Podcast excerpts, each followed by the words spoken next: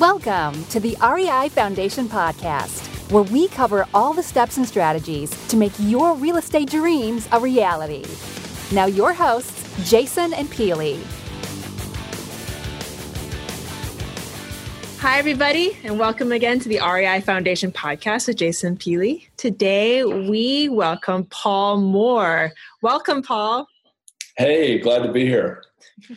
Well, thank you very much, Paul, for being honest uh, with the show this morning. And we always love to just get a quick intro to uh, who you are and uh, where you're currently residing from. All right. So um, I made a mistake and got a petroleum engineering degree. I didn't know what I was doing at 18. surprise, surprise. And then I went and got, went and get on, went on and got an MBA from the Ohio State University. I went to Ford Motor Company for about five years in Detroit but I had an entrepreneurial fire. So I quit that uh, wonderful job and started a staffing firm with a partner of mine. We uh, ran that for about five years. I was finalist for Entrepreneur of the Year in Michigan for a couple years straight. We sold that company to a publicly traded firm in 97. Uh, we moved to uh, the Blue Ridge Mountains of Virginia. We were kind of reacting against living right by the city of Detroit and we um, moved way out on top of a mountain in the Blue Ridge Mountains on 120 acres. And uh, uh, we had four kids. We've been married a little over 30 years, and we're still in the Blue Ridge Mountains, but we're closer to town now. Uh, I've been doing real estate uh, sales and development and all types of investing for the last 17 years. And boy, has it been an education, one I would not want to repeat. Wow. So how did you how did you initially get started in real estate? So a friend of mine and I uh, decided that we we never heard the term house flipping in the year 2000. I don't think it was even a thing yet, but um, we decided we wanted to buy a house to fix up. So we went to the courthouse steps on December 20th, 2000, on an icy day. We were the only people who showed up here, and they they put a house out that was worth easily 65,000. We looked in the windows. It looked like it, you know, just needed a little cleanup and paint. And uh, they put it out at 32,000, I think. So we bought it and we sold it the first day on the market for, I think, $64,000. Wow. And we thought, wow, we made a $24,000 profit at the end of the day here after holding costs and everything. And um, this will be easy. Let's do two of these a week. and, uh, yeah, you know that didn't uh, ever pan out. We lost money on our next two deals through overconfidence. Of course, of course. So I guess just to go on on that trail, how do you how do you talk to uh, people just starting out in this business about you know getting into their first deal and about overconfidence or lack thereof well i guess kudos for you for for taking that action and just getting into it yeah. but on that same part you, you, it took you a minute after that to figure out that you know it doesn't always just hail cash right yeah. that's right that's right so yeah, I mean, we did have to take action. We had to be bold enough. Um, we actually a little funny nuance to that first story we actually did not take a cashier's check along with us because we were so committed to not bidding. We just wanted to see what the process was like. And we told the auctioneer, since we were the only people there, we, we knew, you know, there's no way she's going to let us go get a cashier's check in, on this icy day and come back and meet her again in half an hour. But she actually did. She said, I, I'm actually hungry. She said, I'm going to lunch. And I might just be back by here in half an hour. So it was great. Um, nice yeah, you know, I don't overestimate, don't underestimate the cost of repairs would be my advice to me as a home flipper in 2000, but also in 2014, 14 years later, still made mistakes like that, still lost money on a deal. Um, you, you, know, I did this with my son, I've done it with friends. Uh, you know, people bring me this amazing house deal, and it's so easy to think it's worth 140,000 fixed up. I can buy it for a hundred. Um, there's so little to do. I can almost tell you that just what I just said just now, it's probably not going to be profitable at that level. And you'd think, how could it not be? It only needs these few things. Well, yeah, wait till the sewer, you find out the sewer line is broken and you need to invest an extra 3000 or wait till you fail some inspection and wait till you know you get the list of uh, fixes you want from the buyer and pay the real estate commission and you know the rest. So I like for a home flipper, I like to see, you know, maybe purchasing the property for about 65 or no more than 70% of the final value less the repairs. So in other words, if it's a hundred thousand dollar final value, I wouldn't want to pay over seventy thousand for it. Less repairs. So if I think the repairs are going to be ten thousand, it'd be seventy minus ten or sixty thousand. One thing I did learn along the way is the incredible importance of home staging. And everybody who's watched HGTV knows this, but I can tell you in real practical, powerful ways, we were able to get literally up to $50,000 per house more when we staged homes and we sold them faster. That's great. It's very true. It's yeah. very, very true. We actually have a home coming up that uh, it's all switch lights in all the bedrooms. So there's actually there's actually you have to plug in lights for all the bedrooms, and we we have to stage it. Yeah, there's no way we're not. Going. Yeah, there's no way we're not going to stage it because it's just in a desirable area, great schools. It's a higher price point area, and it's just expected. So yeah, that's a great right. for listeners. So, yeah. give us some steps along the way. I mean, did you? How did you basically learn what to do? Did you have mentors along the way? Were you reading books? Where where did you, did you gain this knowledge along with the just the confidence you guys already had coming into it, just to get out there and do it? Well, we had a few mentors along the way, but I mean, um, I should have mentioned in my bio at the beginning what I'm doing now. I didn't mention that. Um, I'm actually uh, I've written a couple books on real estate investing, including one called The Perfect Investment kind of an arrogant title, huh? Ah, it's great. And, uh, it's a perfect title. Yeah. thank you. Uh, and it's a book about uh, apartment investing. So we're apartment syndicators now. Uh, I was uh, I had done a subdivision. I had flipped high end waterfront lots, flipped about sixty homes over the years, and uh, at some point we got into multifamily, and um, so we built a multifamily from the ground up in North Dakota operated that for a number of years. It was incredibly profitable. Sold it at the perfect time in August of 2013 when oil prices were still $90 a barrel, I believe. And uh, then um, decided I really wanted to get into multifamily more, but I didn't want to do the ground up development. Realized how risky that really had been. And so we actually went and got a, a wonderful mentor and um, in multifamily and uh, we still confer with them today. But we are now in a place where we're syndicating and uh, you know acquiring uh, commercial grade apartment buildings. That would be I would consider commercial grade, 80 units or up, more or less, where you can have an on-site property management team. So, with all the different avenues and channels of real estate that you've been in, what what is it that multifamily is uh, the basically the form that you feel is is the best value for you and for your company? Uh, how much time do we have? Um, Give us your top five points. Okay, great. So, um, number one, I was looking for something that would have demographic trends underlying it and would have an evergreen nature to it and something that I could look out 10, 20, 30 years or more and predict the likelihood of its success. And um, multifamily has those trends. Uh, you probably know this um, in 1995, the government decided everybody should own a home. And uh, so they passed laws. You may remember the mortgage mortgage deals that were prevalent from 95 to 2005. You know, if you could fog a mirror, you could get a loan. Uh, I know a guy who had about a forty or fifty thousand dollar income. He owned a, I don't know, I think it was a hundred fifty thousand dollar home, and he bought a six hundred thousand dollar McMansion as his second home and all he had to do was sign the papers to get that. Sounds Needless to say, the bank got it back pretty quick. so the government passed these rules in 95, and home ownership shot up from 64% to 69.2%. And then in 2005, um, as they say, um, the chickens came home to roost, and people stopped making mortgage payments. They lost their jobs, they, their income went down, and home ownership plummeted from um, 69.2% to about 63% over the next decade. And people think, well, that's just a temporary thing. Well, not really, because that is about the normal home ownership rate in the United States over the last 50 years. Uh, it would be in the low to mid 60s. So home ownerships uh, dropped.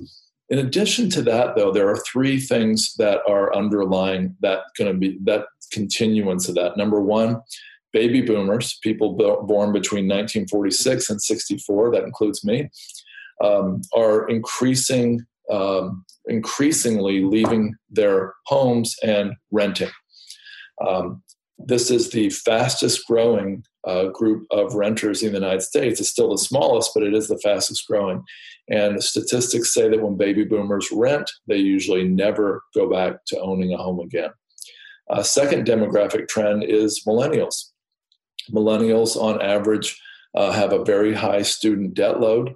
Uh, they have a high credit card debt and they don't have a huge propensity to save statistically. I'm sure you're different. But um, the um, uh, millennials, on average, don't see the point. They, they, you know, they heard the same things uh, baby boomers did, which is your home is your greatest investment. But the truth is, they don't believe that because they've seen their parents, their friends, their uncles lose their homes in the Great Recession, and they've realized that home values don't always go up. And so, and they also feel often, why should I tie myself down to a 30 year contract on a seemingly overpriced house, which will lock me into one location for years or decades when I might want to move next month? I might want to move across town for better friends, a different job. I might want to move to the West Coast. And so, millennials, um, on average, 54% of them are uh, actually renting. And actually, uh, first time home buyers, uh, typically in the, in the past, it's been about a 65 35 ratio. Uh, when people move into their first home, I should say, they're owning. Now it's flipped. It's more like 25% of them are owning, and 75% are actually renting their first home. the third uh, trend underlying this is immigration. Immigration continues to play an increasing role in the US economy and demographics, and um, immigrants on average rent more than owning. So I was looking at these demographic trends and I was also smarting from losing money. I have a podcast called How to Lose Money. And um, great I, title. yeah. So we talk with uh, entrepreneurs and investors about mistakes they've made, and every really successful entrepreneur or investor that I've spoken to has made big mistakes, and I had too. And so I was smarting from that. I didn't want to do any more ground up development. I didn't want to do any more risk taking. I didn't want to gamble with my money, and I sure didn't want to with my investors' money. So that's why I decided to get into Class B value add syndicated uh, apartment real estate. That's a long answer, but there you go. No, it's great. great. So so much information. You you're basically focusing on Class B. Why not C? Why not A? Mm-hmm. So we just really think that uh, I mean C is as long as something like we would buy a C property if it could be upgraded to at least a B minus property and it was in a B or B plus or better location.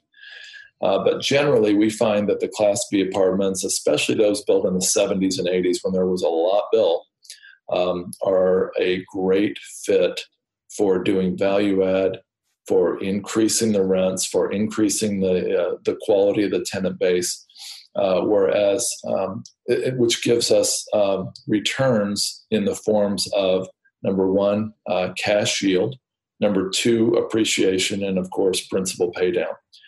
A C property, or especially a lower C property, often provide a better cash yield, maybe 15% a year instead of eight, but there's very little, if any, appreciation because no matter what you do to a C property, in some cases, uh, you're not the, the tenants are only going to be able to afford a certain amount. So even if you went in and put granite countertops and hardwood flooring and everything else, that tenant, because of the area that the property's in and because of the surrounding community, they're still going to say, "Look, I can only afford 500 a month."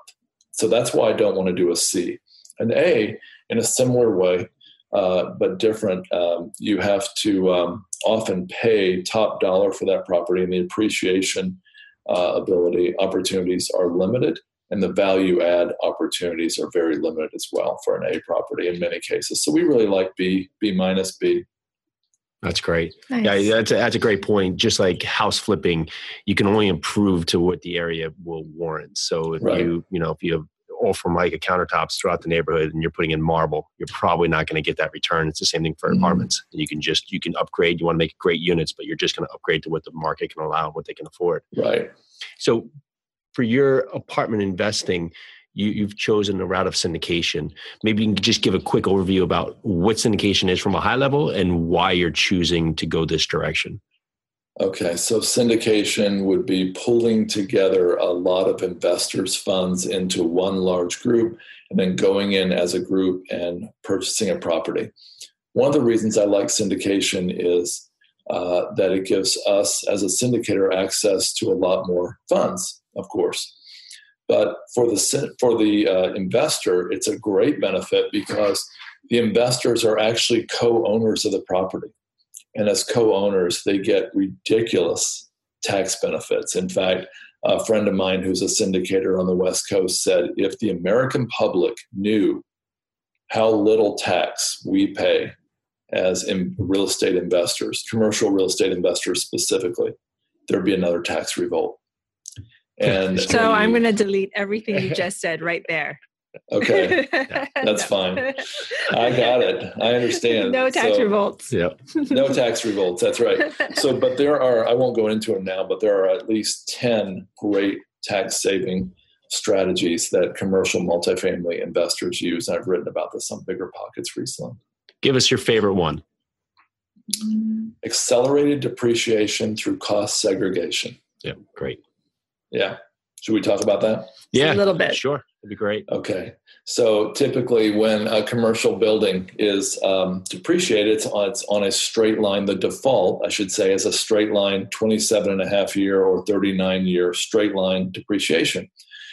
But uh, there are all kinds of elements in the building, like carpet, appliances, countertops, even the wiring and the light switches and the lights and um, the outside, the pavement, the parking lot stripes, the landscaping, and a hundred other things, doors, windows. Those things can be depreciated on a three, uh, excuse me, a five, seven, or 15 year basis. By doing a, a tax, excuse me, a cost segregation study, you can actually accelerate the depreciation on all those items, which is, you know, sometimes 25, 30% of the cost of a building. You can accelerate into those five or seven or 15 year buckets instead of the longer term 27 and a half or 39. And therefore, uh, syndication investors often, I'm not a tax planner, nor do I play one on TV.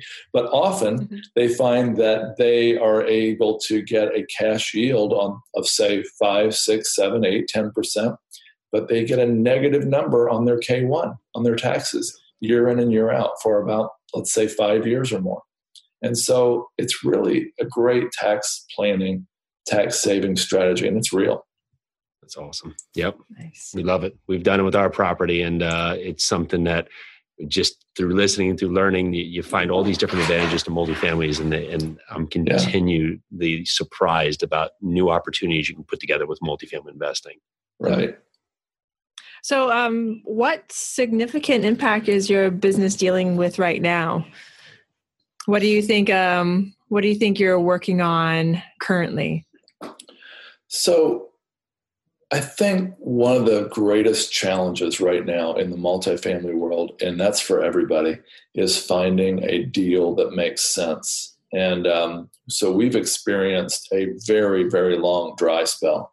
Uh, and, and the reason is we're all in our 50s. We've made mistakes in the past. We've had to tell our families or our investors sorry a few times, not many. But those few times were so painful, we don't want to do it again. So we're being super conservative. We're not willing to overpay for an asset. And so uh, that means we're being outbid regularly by people who are willing to overpay. And it's just not going to be us. So that's the biggest challenge we're having right now is finding assets that make sense for us and our investors. Is there certain parameters you'd like to fall in uh, when you're looking at an investment? It just initial point is there an actual cap, buy-in cap, or an actual uh, cash on cash you're looking to have from day one going into the property that that makes this an investment you're going to look further into? Yeah, so we want to be able to operate the property in the first year at at least a six or six and a half percent cap rate. So that would be a six or six and a half percent return on investment before the debt. That gives the investors typically at least a 5% return on year one. Um, there's all kinds of math involved in that. It's not as simple as I made it sound. But um, so we like that. Now, if the property is currently at, say, 4% cap, we used to eliminate those right away, but not anymore because we realized, for example, on the property we're acquiring right now, we were able to go in and study the water bills, the water and sewer. It's not something you necessarily do up front on some properties, but we did. And we found out that they were spending about 110% more than they should have on their water and sewer. About 60,000 a year. So we figured out where the problems were in part, and we believe by submetering all the units and submetering um, the common areas at this property, we're going to be able to isolate the leaks. When we isolate the leaks, we're going to be able to save that, and we're going to be passing these greatly reduced water bills on to our tenants. We're already paying a flat rate anyway. That's amazing. So we're going to be able to almost immediately improve the cap rate on this property up into even better than where we were hope you know we would want as a minimum. That's great. And in terms of per unit cost, is there a per unit cost for submetering that you're looking at right now? No. Um, we we generally just look at the uh, net operating income, uh, the cap rate in the market. Um, we you know there are $50000 units that would not work for us and there's $100000 units that would work. Oh i'm sorry. Maybe I, will rephrase that question. So in terms of submetering the units for water i'm sorry. Yeah what is it costing you per unit to do this? Uh, our bid on that is $480 per unit to submeter. That's a little on the high side. Yep. um, and uh, we're actually going to go ahead and put in programmable thermostats, uh, which actually work together with the um, submetering, and that's another sixty dollars per unit. So for about five forty a unit, uh, we plan to spend seventy or seventy five thousand on this uh, this property. We expect to get a sixty thousand dollar water savings the first year, and then more in the future because of some other nuances with the uh, thermostats. So the return on investment of that value add, if you want to call it a value add, um, is yep. about 80%, 80, 85% in year one, right? Wow. So, and that's why I love Class B because if you can make a meaningful improvement that drives an increased ROI on a small window or a number of small windows of your property, then you can take the blended average ROI on the property as a whole and drive it up.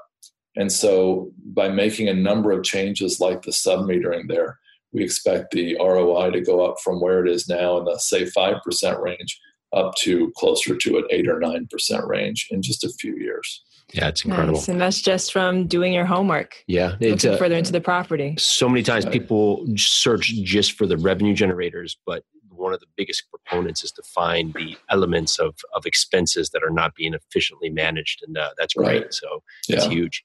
In in regards to the water savings approach, there was this an all owners paid property, and now you're going to be billing back. The, the tenants will be paying each of these, or was this currently that it was being billed back to the tenants? So right now, the owners are paying all the bills, uh, not electricity, but the water, sewer, um, pests, and um, trash. But they're charging the tenants a $59 flat fee. And so the tenants are already making a payment. What we would plan to do would be to, over about two years, pass those individual costs on to the tenants, but hope that actually the total cost won't be that much more than 59 honestly. That's great. That's great. And yeah. I, I guess the genesis of my question is how did you come to the conclusion that this tenant base or this tenant class was able to handle this or this was something that was going to work for your property? A whole lot of market study. There you go. Yeah, we uh, all the competitors charge back water, sewer, gas, yep. pests, etc. And so, um, and number two, we realize also that our rents are slightly below maybe even somewhat below what they could be if the property was being run really well and if all the deferred maintenance and things that are just a little shabby on the property were taken care of. So um, we're able to, between those two things, come to the conclusion that this was very doable. Yeah, it's an amazing point. It's, you just have to know what your market will warrant, what your competitors are doing, and that's going right. to basically predicate you. If someone else, if the the entire rest of the market is allowing pets and getting pet fees and every other point from there, and you're not allowing pets, well, you're missing out on a revenue generator just right. from day one. So yeah, that's, that's awesome, that, and that's another one for this property. In fact, yeah. Wow, that is so much information. Like and all the information that you've garnered over the years of doing real estate what would you say to somebody that wanted to just get into multifamily? I mean, some of our newer, um, I guess, newbie investors that are listening to this podcast are like, well, how do I, how would I work my way into like syndication? How, right. how does that happen? There are probably about four ways to get in. Number one would be uh, like a guy I met in Dallas in 1993. He took $1,000. He bought a duplex he fixed it up and he sold it and he bought a fourplex. Then he fixed it up and sold it and he bought a 12plex. And now, when I met him, he was selling 132 units for I think it was 11 million dollars. And uh, he had now he worked really really hard over the years, but over 20 what would that be 22 years I think at the time, he had worked his way up to a you know very very large um, you know, nice property. Now that's one way, and I think that's really, really hard, and it takes a long time, yes. but it is doable. A second way is real hard too, right now, and that's to be a deal finder.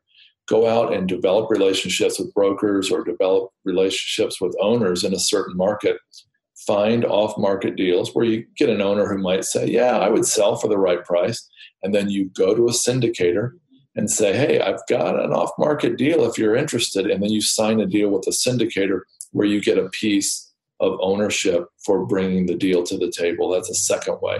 Yeah. A third way is a little easier, and that is being a capital finder or a capital development, independent capital development person. That would be pulling together uh, a lot of through education, through relationships, through webinars, uh, podcasts, through pulling together a lot of investors and then offering that investment, uh, that group of investors to a syndicator and say, hey, I've got this these 10 investors who want to invest 50,000 each. If I brought those to you, would you let me be part of your next deal? Let me be a minority owner, but also shadow you and learn the whole process and then put your name on it as a co-owner. And so that's a that's a realistic way to get into this yeah. business.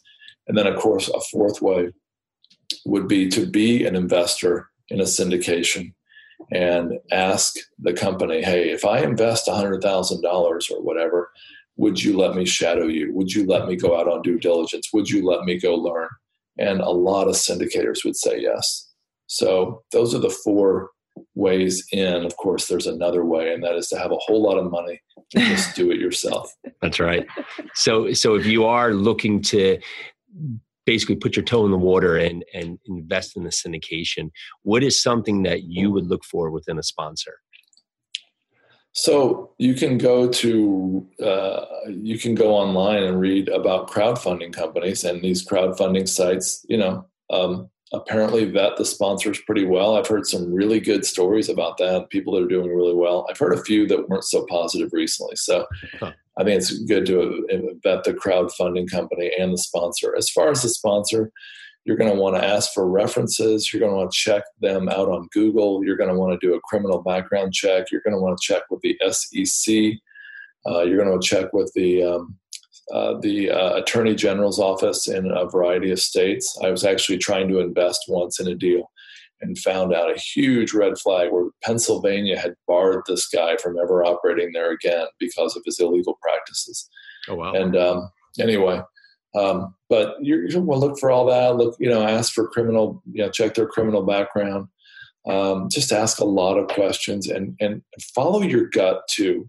If your mind is telling you that you really want this 25% annual return, but your heart, your gut, or you know that supernatural part inside of you is telling you something's wrong. Don't ignore that. Oh, and guys, don't ignore your wives. Yeah, that's right. I know that. I know that one right there. So, but it's so true. You can have a you can have a great syndicator make a nominal deal amazing, and you can have a just marginal average, quote unquote, not not highly um involved syndicator make a great deal poor. So it, yeah. it is very important about the person there, about what they're going to. Very true. Yeah. You've you've had such a, a, a full spectrum of real estate. If you've had your ups and downs, and and for people that that are on this journey, what is what is a point that you could point out to people that you would think is a is a great learning lesson you've had to help people uh, I guess surpass the curve.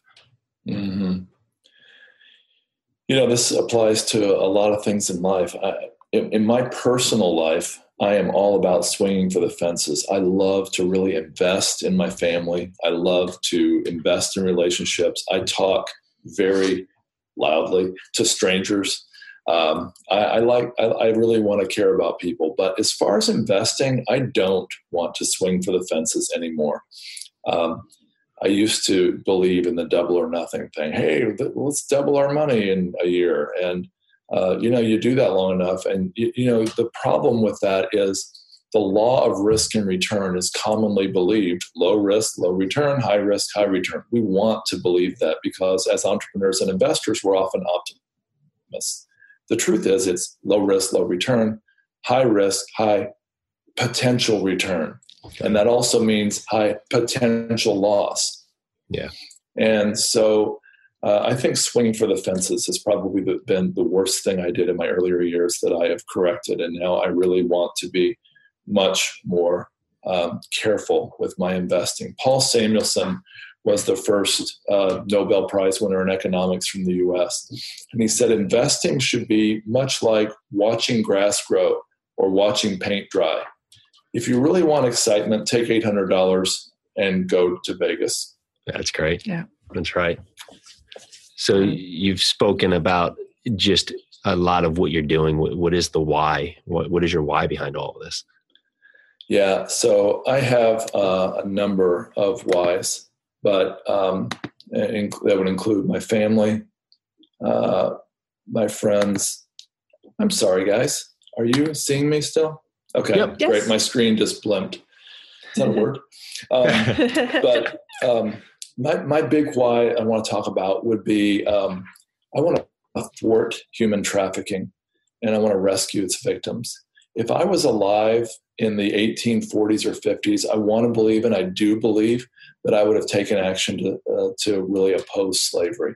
If I would have been an adult in the 50s and 60s in America, I would have done everything I could to oppose the uh, civil injustice that was happening in America. But it's happening again right now. I don't know if you know this, but if you took the record profits of Nike, General Motors, Starbucks, and Apple, the record year profits, combine them into, together and double that number, that's the approximate annual revenue from human trafficking worldwide. Wow. It is huge. It's modern day slavery and it's got to stop. So we are investing, my family and my company are investing a significant part of our profits into thwarting human trafficking and also to go to that extra mile to rescue its victims. We uh, are aware of some nonprofit organizations, some uh, ministries out in Kansas City, for example, who are doing an amazing job uh, rescuing uh, women and bringing them healing and health and um, it's just something that I'm really passionate about. Do you have a few organizations or groups that you'd like to highlight?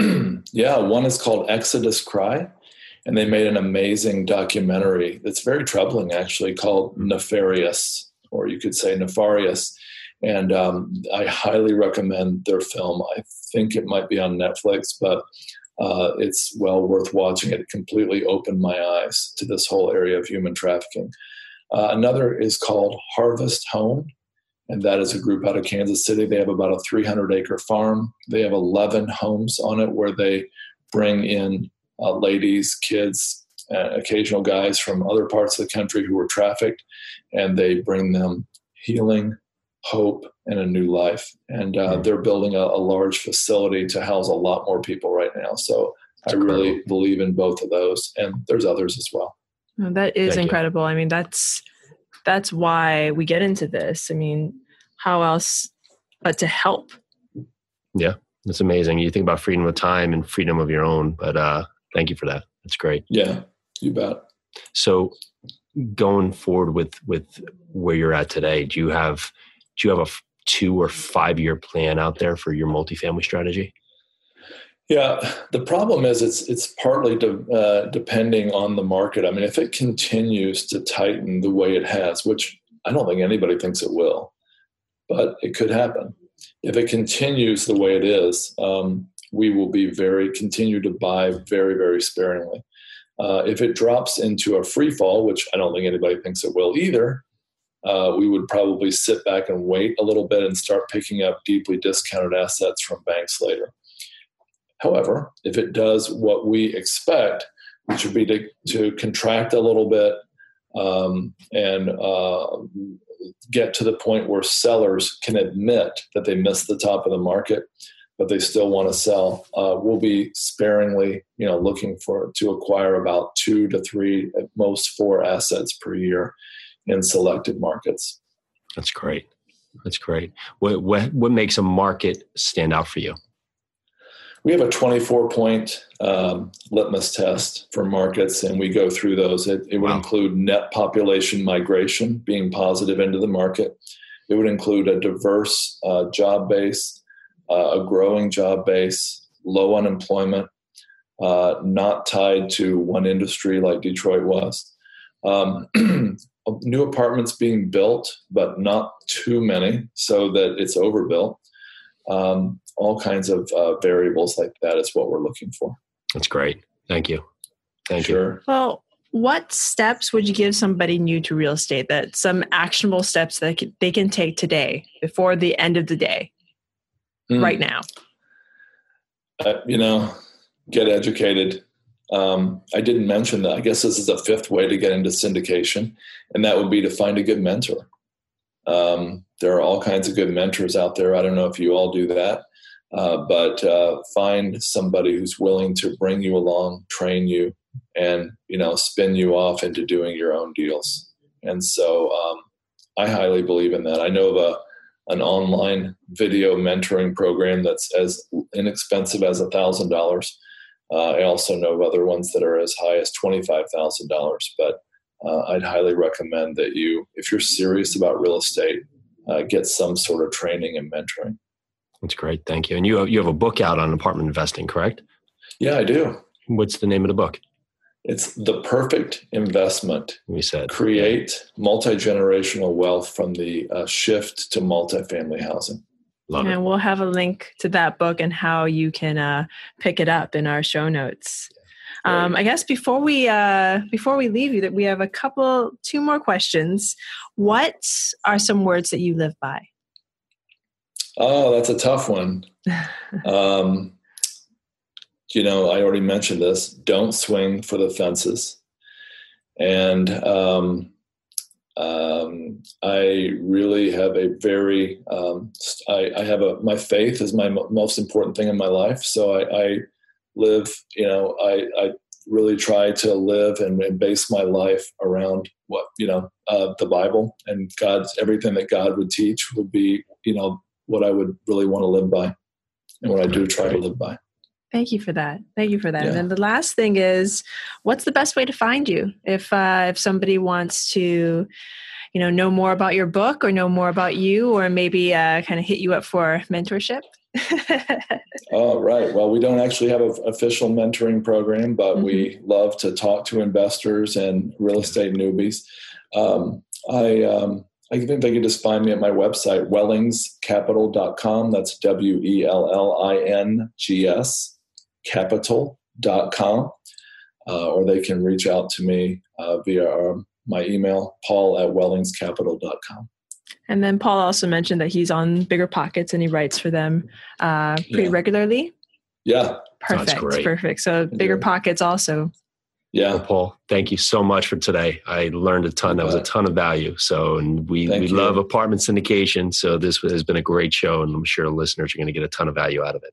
Yeah. Thank All you right. so much, Paul. Thank you. It's great to be here and I'm really honored to be on your show. Thank you. Thank, Thank you. you. so much. Right. So, this is the REI Foundation podcast with Jason and Peely. Thank you again to Paul Moore, and thank you everybody for listening. So grateful. Have a good day. Bye now. Thanks for tuning into the REI Foundation Podcast. Check back next time for more awesome tips and strategies to launch your new you in real estate.